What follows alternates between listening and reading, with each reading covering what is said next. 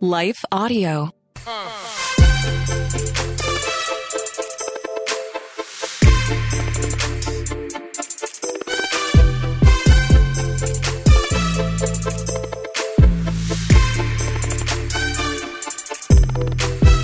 Hey, what's going on, guys? Welcome back to Questions with Caden. My name is Caden Fabrizio. And hey, this is a really awesome and really exciting episode. This is the first time that we are releasing my Yona message um, on the podcast. So I'm really excited for you guys to listen today. Um, I'm praying and believing that you're going to be encouraged by this message. I want to say uh, if you are encouraged, share it with a friend. And also, if you are a Southern California young adult, I would love, love, love to see you in the room. We got Yona night three going on May 12th at Haven City Market in Rancho Cucamonga. Do what you got to do to get there, but this is your formal invitation. You are invited, and I would love to see you there. Be sure to subscribe um, wherever you're listening to this podcast. It helps us out so much. Um, I'm believing today you're going to be really inspired by this message. I do want to let you know the audio is a little touchy in some areas. We were having some audio problems that night. We're getting it fixed. It'll all be better by next month, um, and we won't have this problem again. But I just felt like this message is so powerful. I believe that Jesus is calling this generation to get up and to call people back to Him. Enjoy this episode. I'm praying that you're going to be encouraged and you're going to leave a little bit better than how you clicked on this episode. Love you tons. Enjoy this episode. Who's happy that we can get into the Word of God? Anybody? All right, turn. If you have a Bible, turn with me. Or if you have a, a phone, which is the easy thing to do, I'm going to preach on the world's biggest Bible today.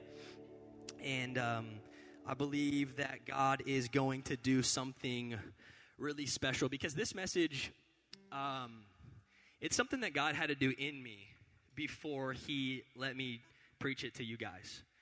And so, for the last six months of my life, the Lord has been hounding this message into my head and my heart. And I'm really excited to get to share what I believe God is calling all of us as young adults into for what He wants to do. And so, right now, turn with me to Jonah 1, chapter 1. This is also important. I'm going to need a little help today. You guys are doing great so far, but you can, if you don't want to leave me up here alone preaching, go ahead and holler at me, shout at me. If you're feeling the presence of God, give me an amen. Help your boy out a little bit, as I don't really want to stare at your RBFs. Your resting believer faces. What do you think I said? You guys, are silly. You guys are so silly. Okay, Jonah 1 1. I'm running out of time. Who's there? Are we there? Is it on the screen? Okay. The Lord gave this message to Jonah, son of Amittai. Get up. Somebody say, get up. And go. Somebody else say, go. To the great city of Nineveh. Announce my judgment against it, because I have seen how wicked its people are. But Jonah got up and went in the opposite direction to get away from the Lord. He went down to the port of Joppa, where he found a ship leaving for Tarshish. I don't like saying that, so let's call it T Town. He's leaving to T Town, hoping to escape from the Lord. But the Lord hurled a powerful wind over the sea, causing a violent storm that threatened to break the ship apart. Today, I'm excited to preach a message out of Jonah that I've titled, It's Time to Get Up. Somebody look at your neighbor and say, It's time. And look at the one you clearly don't like as much and say, Get up. Let's pray real fast. We, we love you so much, Jesus. We thank you so much for who you are, for how you're here. Holy Spirit, I pray that you would speak to us tonight. That through my two Celsius, God, would you still speak? We love you. This is all for you. It's in your name we pray. Amen. You know, Jonah is, is a it's a really powerful book to me. Last week I told you guys a lot about what Jonah is, but I didn't necessarily tell you guys what Yonah means. Yonah is the Hebrew pronunciation of Jonah. And what, what Jonah means is dove. And when I saw that God was calling us to be a part of this move, I saw the Holy Spirit sitting down on top of this like a dove. And that's why we named this Yona, which is not coincidentally why God led me to preach out of Yonah this week. What you don't know is is, Yonah, is Jonah, I guess we could call him Jonah, but I'm not really wanting to speak Hebrew. Jonah was he was a an Old Testament prophet. I'm sure most of you guys know he's most famously known for the fish story. This guy got swallowed by a fish. If you grew up in in, in Bible school or grew up going to Sunday school, you know, you've heard this story. This dude gets swallowed by a fish. But what most people don't know is that Jonah was an Old Testament prophet, most widely known for giving a prophecy to Jerusalem to turn back to God or they were going to be destroyed. So before we find Jonah here in Jonah 1, Jonah had gone by was was commissioned by God to go to Jerusalem and say, "Jerusalem, if you do not turn away from your sin and the things that you're doing because they had, you're going to be destroyed."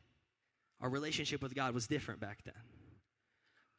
But what's interesting is the, the, Israelites in Jerusalem listen to Jonah, and what ends up happening is Jonah repents, or, or is, uh, Jerusalem repents and turns away from God, and God does not destroy Jerusalem. But because of that, all of Jerusalem actually starts to label Jonah a false prophet.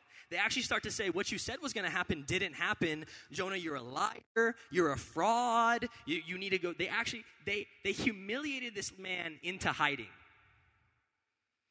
The, the context, so, so some, uh, some commentaries I read and some, some historians and theologians would say that Jonah actually, if he would walk into Jerusalem or anywhere in Israel or Assyria, they would start chanting false prophet.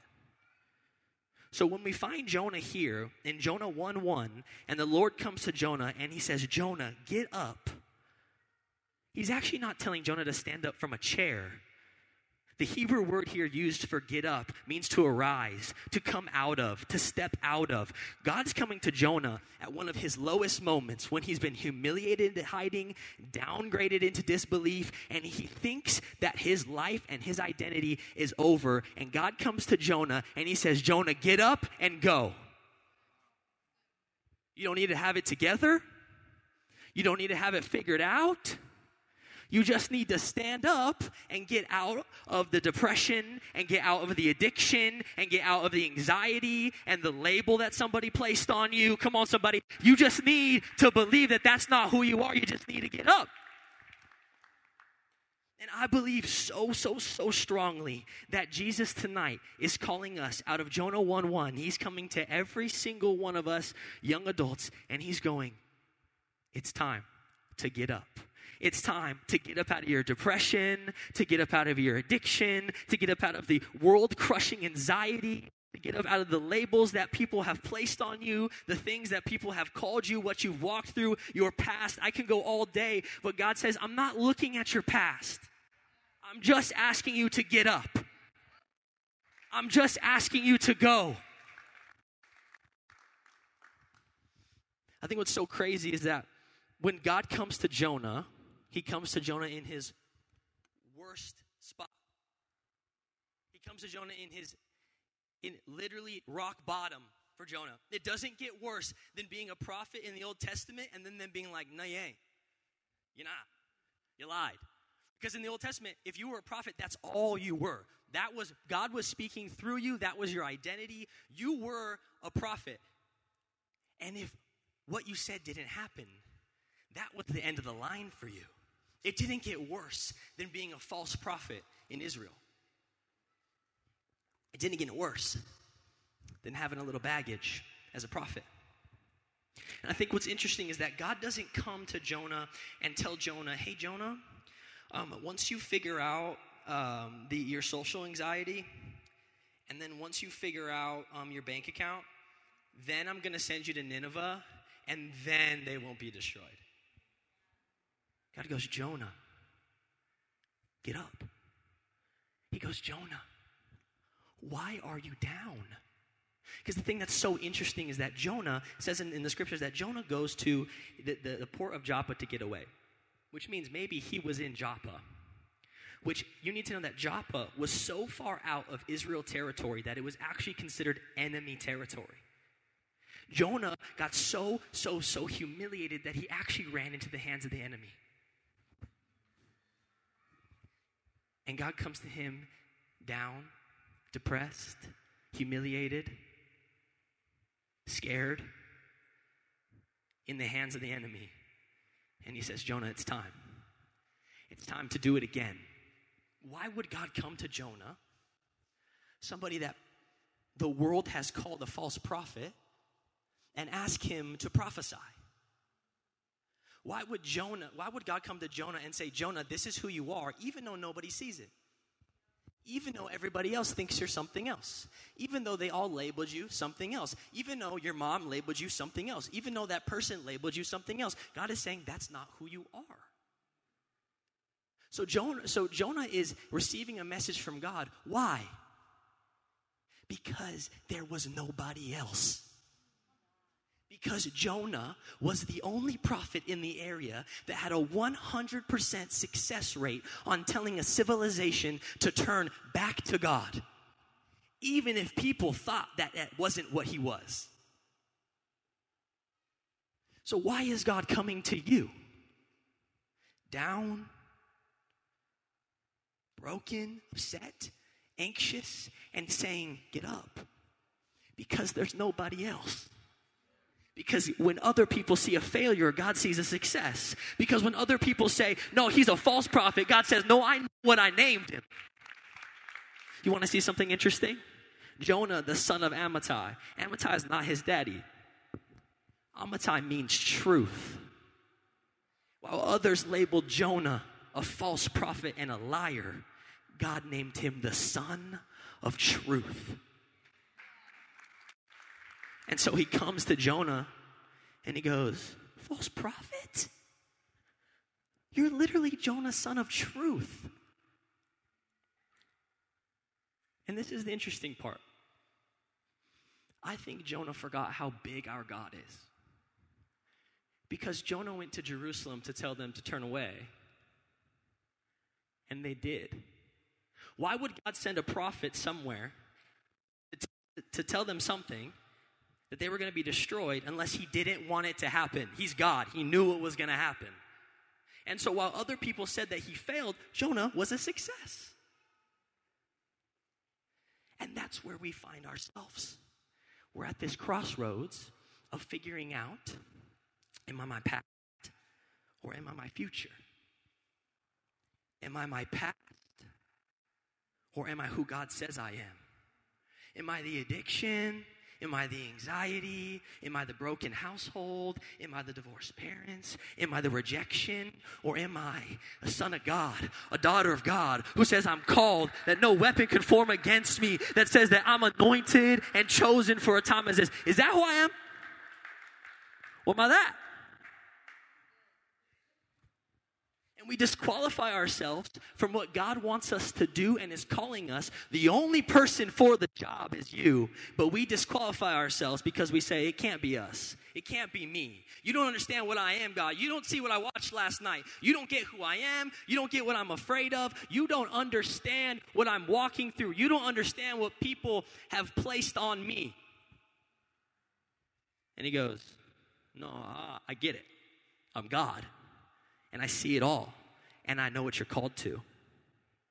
You want to know how you know you're, you're equipped for what God is calling you to do?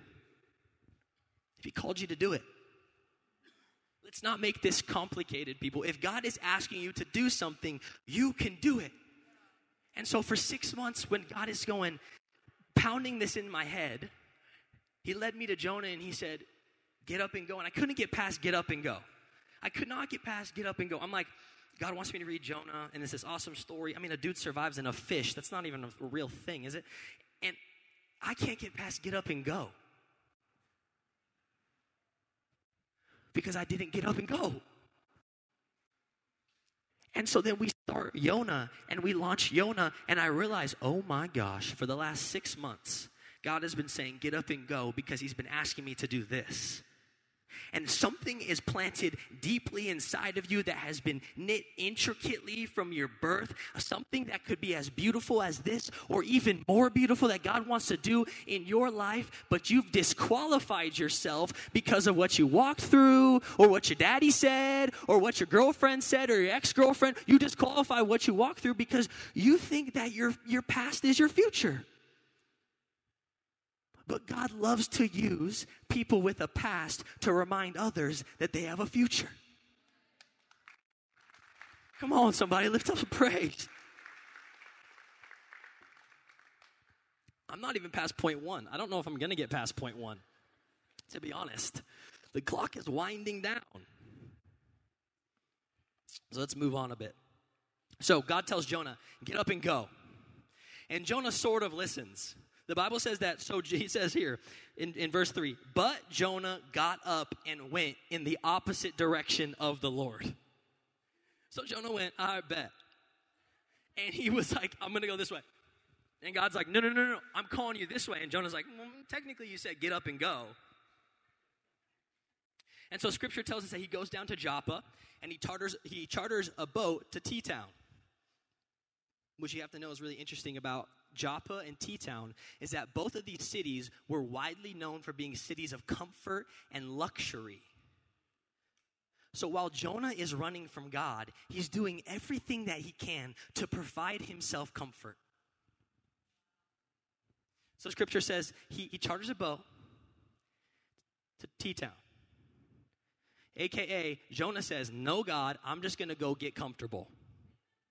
I want to pick the story back up in verse 3. It says, But Jonah got up and went in the opposite direction to get away from the Lord. He went down to the port of Joppa, where he found a ship leaving for T Town. He bought a ticket and went on board, hoping to escape from the Lord by sailing to Tarshish.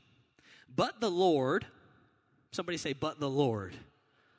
But the Lord hurled a powerful wind over the sea, causing a violent storm that threatened to break the ship apart. Other translations say that that ship was actually destined to break apart.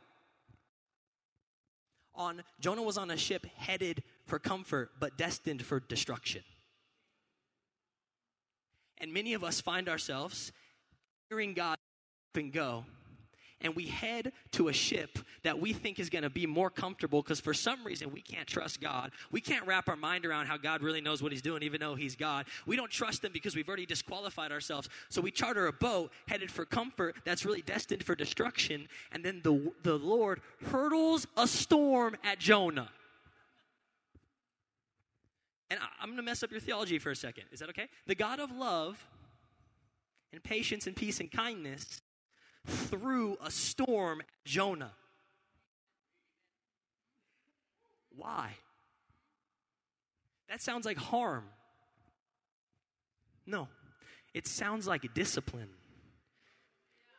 And any good parent, even there's good parents in this room, shout out my parents in this room. Any good parent will tell you that a child's discipline is intricate in helping steer their life towards the right things.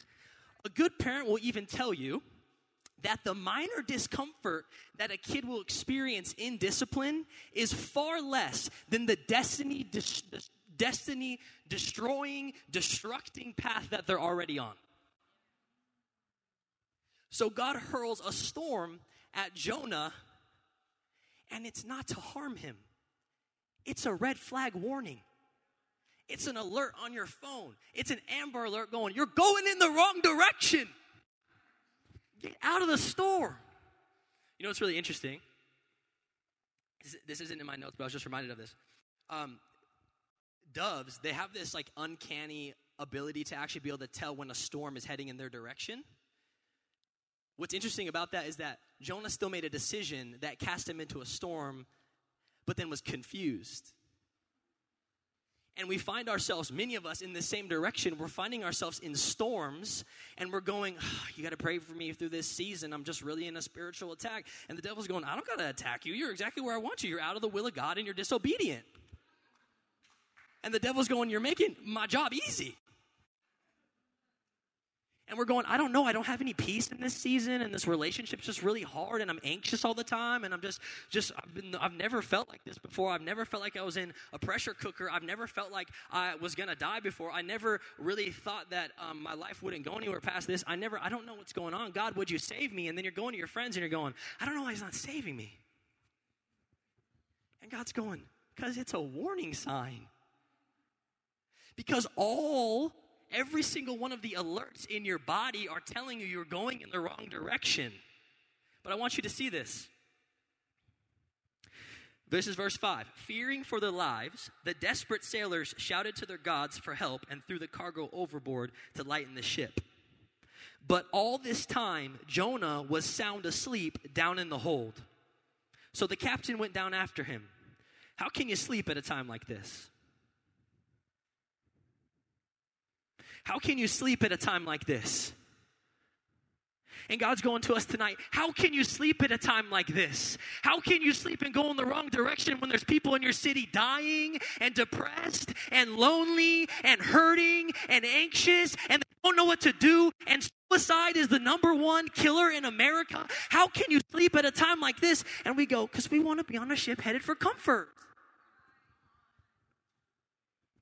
And God's going, listen to the warning signals. You're called to greatness. There's nobody else but you that can do this. But it's just a really hard season. But I want, I want to pause for a second because I don't want you to take away what I'm not saying. I don't want you to hear what I'm not saying, okay? There's a difference between a trial and a storm. There's two different things. A storm is what Jonah is in. A storm is when he's in a ship headed away from God in the opposite direction. He's disobedient. There's no peace in his life. He's depressed. He's sound asleep, ignoring everything that's going on. That's a storm. But a trial can look very similar because it can be the exact same thing. You can be having no peace, you could be anxious, you could still be obedient. But I want you to see something. There's a verse in Scripture where this guy, his name is the Apostle Peter, and he is in a boat with his other disciples. And scripture tells us that he actually, they, they encounter a storm. The Bible actually says, in, it's when the Bible's clear about something, you need to like highlight it. So when the Bible says like the disciples were in danger, the, the Bible's not playing around.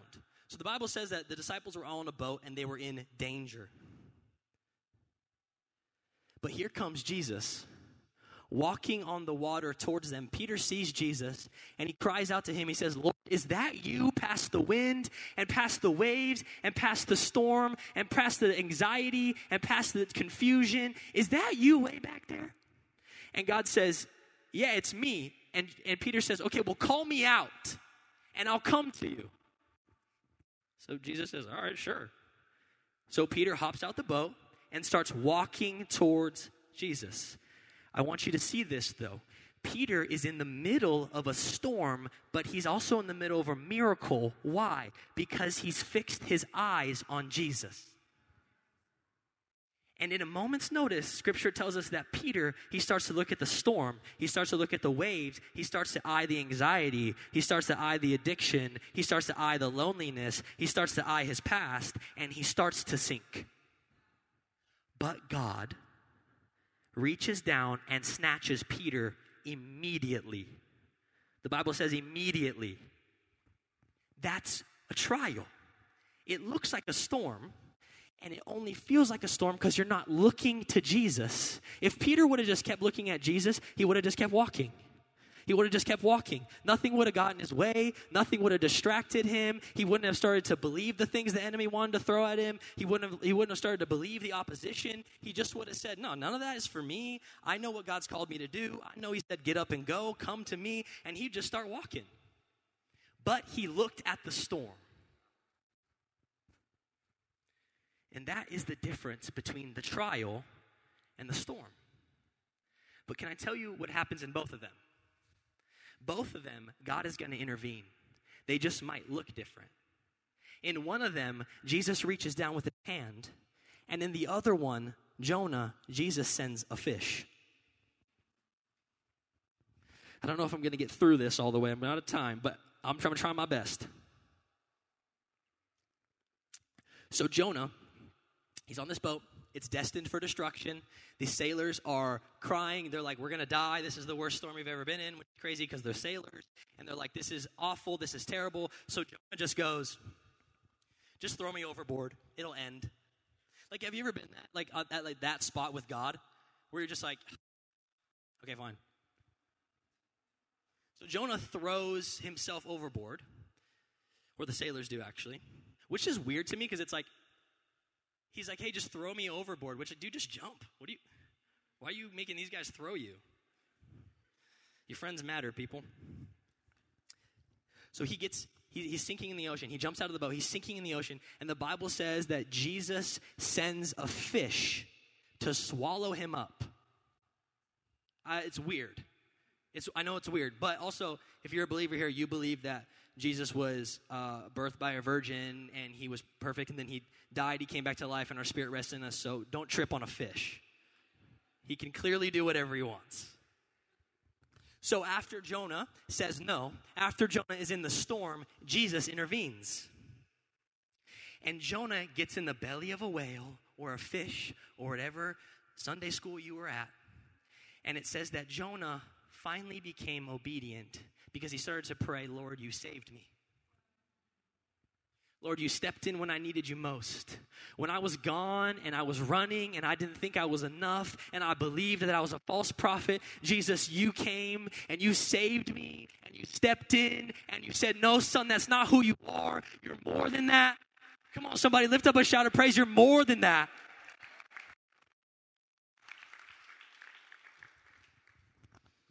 So after that, Jonah gets spit out of the fish. Again, weird. And I want you to see this. Jonah 3 1. I think it's going to go on the stage. This, the, what is that called? A projector? Jonah 3 1. Let's read it together. Then the Lord spoke to Jonah a second time. Somebody say a second time.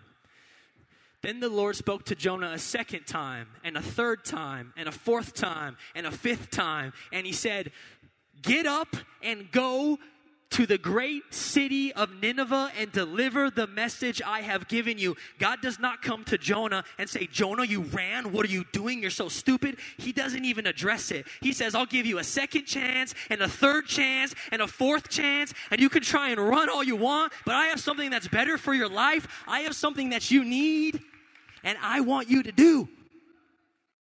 It takes a sixth time and a seventh time and an eighth time and a ninth time. I died for you. And I'll be the guy to tell you here's your second chance. Get up and go to the great city of Nineveh and preach the gospel. So Jonah is like, I, I, I will. I will listen.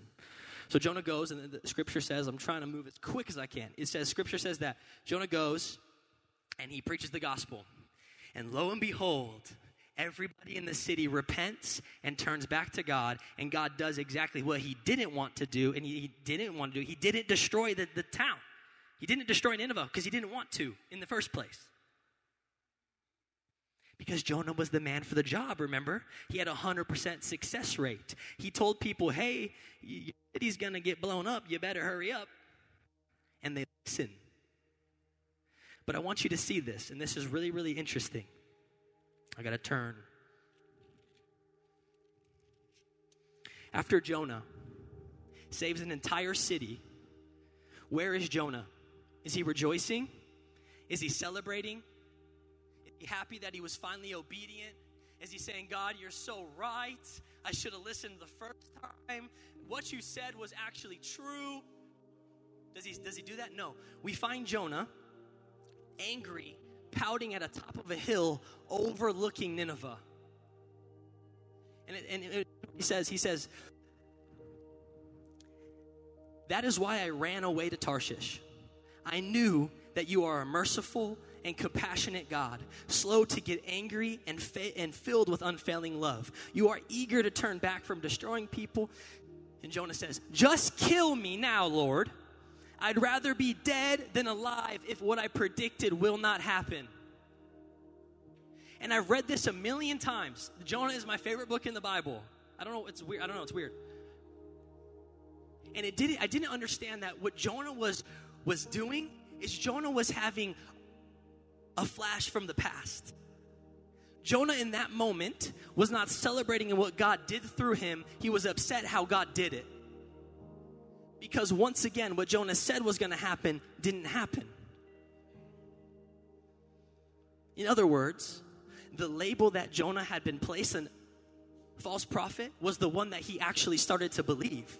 So when he was called to Nineveh to preach, he actually said, Okay, only if I don't look like that again. But God said, I don't care what you look like to other people. I need to get a message through you to people to know that they're hurting and I can help.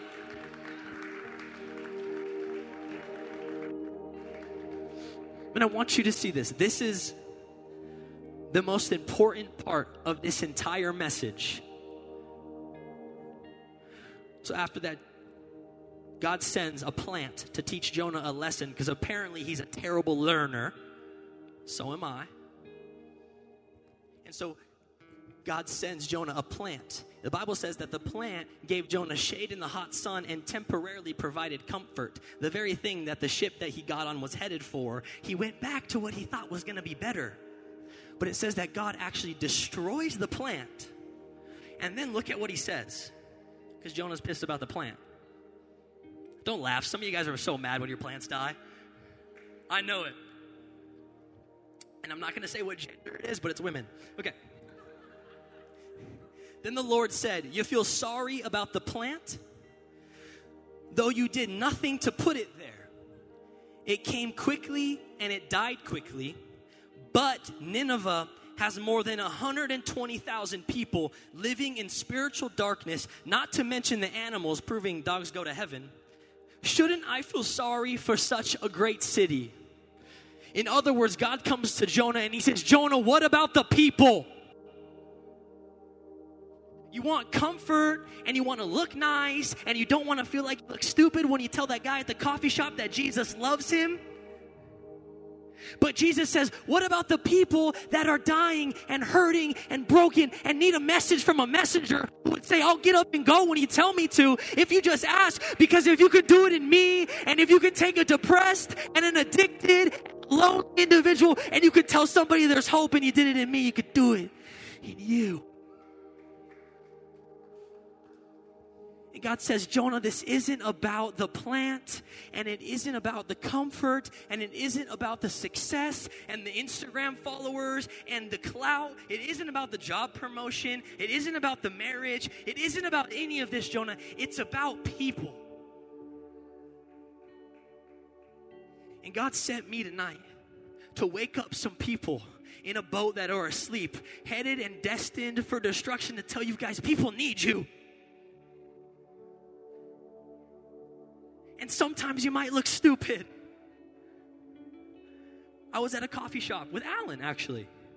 What was that, last month? A few weeks ago? Yeah, two, three weeks ago? And I was talking to Alan, and I just couldn't get this guy out of my head who was sitting in the corner. And so after I finally was like, okay, I'll go talk to this guy. And truthfully, it was only because he was about to leave. I was going to wait as long as I could. And he was about to leave, so I walked up to the guy and said, hey, man, I just feel like Jesus wants you to know, like, he loves you. And I don't know, I just feel like uh, maybe you're anxious and I, there's, there's peace for you. And he was wearing a cross necklace, and I go, Do you know Jesus? And he's like, No. And I'm like, Well, can I pray for you? And he's like, No. I was like, Sick. so I go back to my buddy Alan, and I sit down, and I'm like, He's like, How'd it go? I'm like, Not good. And the temptation in that moment is to go, I looked stupid. But here's what I want you to think about. If you had a foolproof plan to become a millionaire overnight, and you could tell anybody how to become a millionaire instantly, wouldn't you try and tell everybody? If you were a doctor and you had a cure for something that everybody had, wouldn't you try and tell everybody? Wouldn't you go to people and go, hey, dude, I have this medicine that can, can, can fill the void that's there. And I tr- just trust me. I know it sounds, it sounds interesting, but I, I can give it to you. If that person said, nah, I'm good, you wouldn't leave going, man, I look so stupid you leave going, this person just missed the biggest opportunity in their life to step into fullness, to step into freedom, to step into everything that God has for this person. They just miss an opportunity of a lifetime. And you know what it would actually do? You'd actually go, oh, one person missed out. Okay, I better go tell more people because more people need to know there's a solution to the issue There's a solution to the depression. There's a solution to the addiction. There's a solution to the pain. There's a solution to the sorrow. There's a solution. And his name is Jesus. Isaiah 6 8. It says, Then I heard the voice of the Lord saying, Whom shall I send? And who will go for us? And I said, Here I am, God. Send me. Send me. Send the one who was addicted, who was broken, who was rejected, who was let down, who didn't think you had enough. And you said, I have more than enough. I have everything you need. I have more for your life. Send me to tell the barista you love them. I have seen more people's days be transformed, more people be healed. I've seen more of the craziest things you can see out of just simply someone, hey, you know Jesus loves you. I have a friend, he is famous for this, and he will literally tell people, Sammy knows him, he will tell people everywhere he goes, every Uber I've ever been in with this guy, no matter how awkward the Uber conversation was or if the guy didn't speak, he'd reach across before we got out, he'd grab the Uber driver on the shoulder. And sometimes I'm like, dude, this guy's to stab you. And he would just look at him in the eyes. And he would go, hey, man, Jesus loves you. And he hears you, and he knows you, and he knows that you're asleep on a boat, but he wants to tell you that he's going to send someone in your life, and maybe it was me, and your life could change today. Do you want to know Jesus? I've seen more people saved in an Uber than I can count. But I've also seen more people in an Uber just be impacted.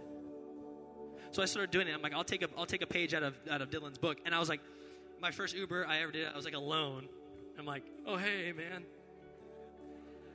That was some really like thrilling conversation we had about like where you grew up. Hey, uh, Jesus really loves you. And this guy started weeping. Because maybe somebody just needs to be reminded. Maybe somebody just needs a reminder. Maybe someone just needs someone that would say, I'll get up and I'll go. And if I look stupid and if I look like my past, I don't even care. I don't need a label. I don't need to be famous. I just need to get into someone's face and go, listen, Jesus loves you. He has a promise for your life. He has healing for your life and he can save your soul. If you're depressed and you're lonely and you're addicted and you feel like you're at wit's end, Jesus can change everything. Come on, somebody, lift it up. Come on, somebody, if you believe it.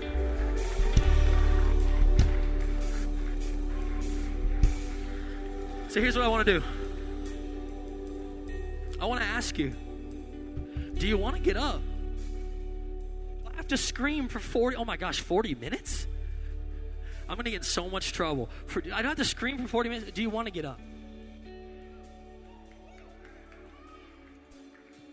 And if you do, I want to pray for you.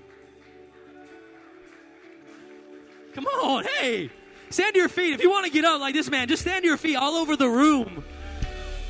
If you want to say, God, use me, God, do what you want to do through me. God, change my city, change my state, change my atmosphere, change my workplace, change other people's destiny. Come on, if you believe it, you lift up a shout right now in the name of Jesus.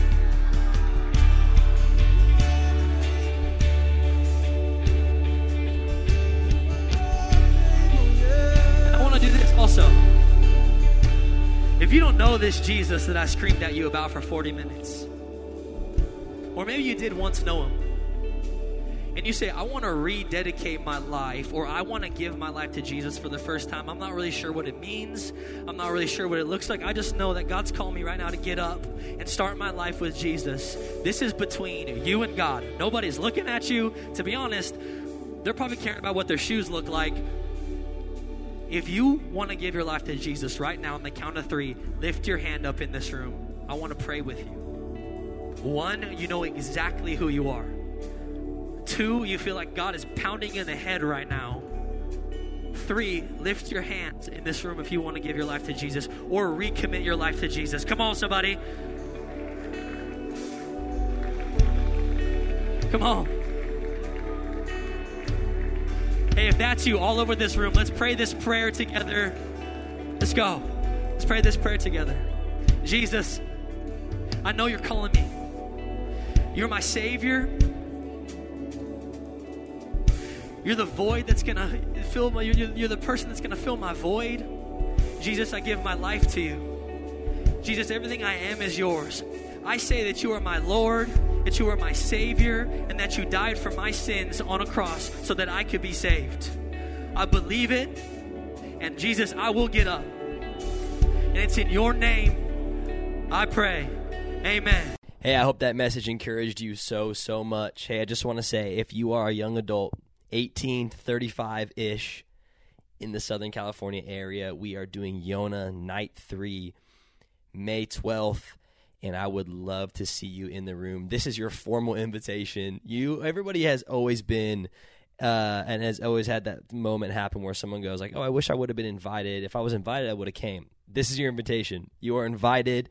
I will personally be there, and I would love to see you. We also have a pretty exciting announcement. You're the first one to hear about it, but Cade Thompson and Brenly Brown will be coming to join us to lead worship with Yona Music and it's going to be a really special night. I'm believing that God's going to move in a special way, and I would love to see you in the room. I'll see you there May 12th.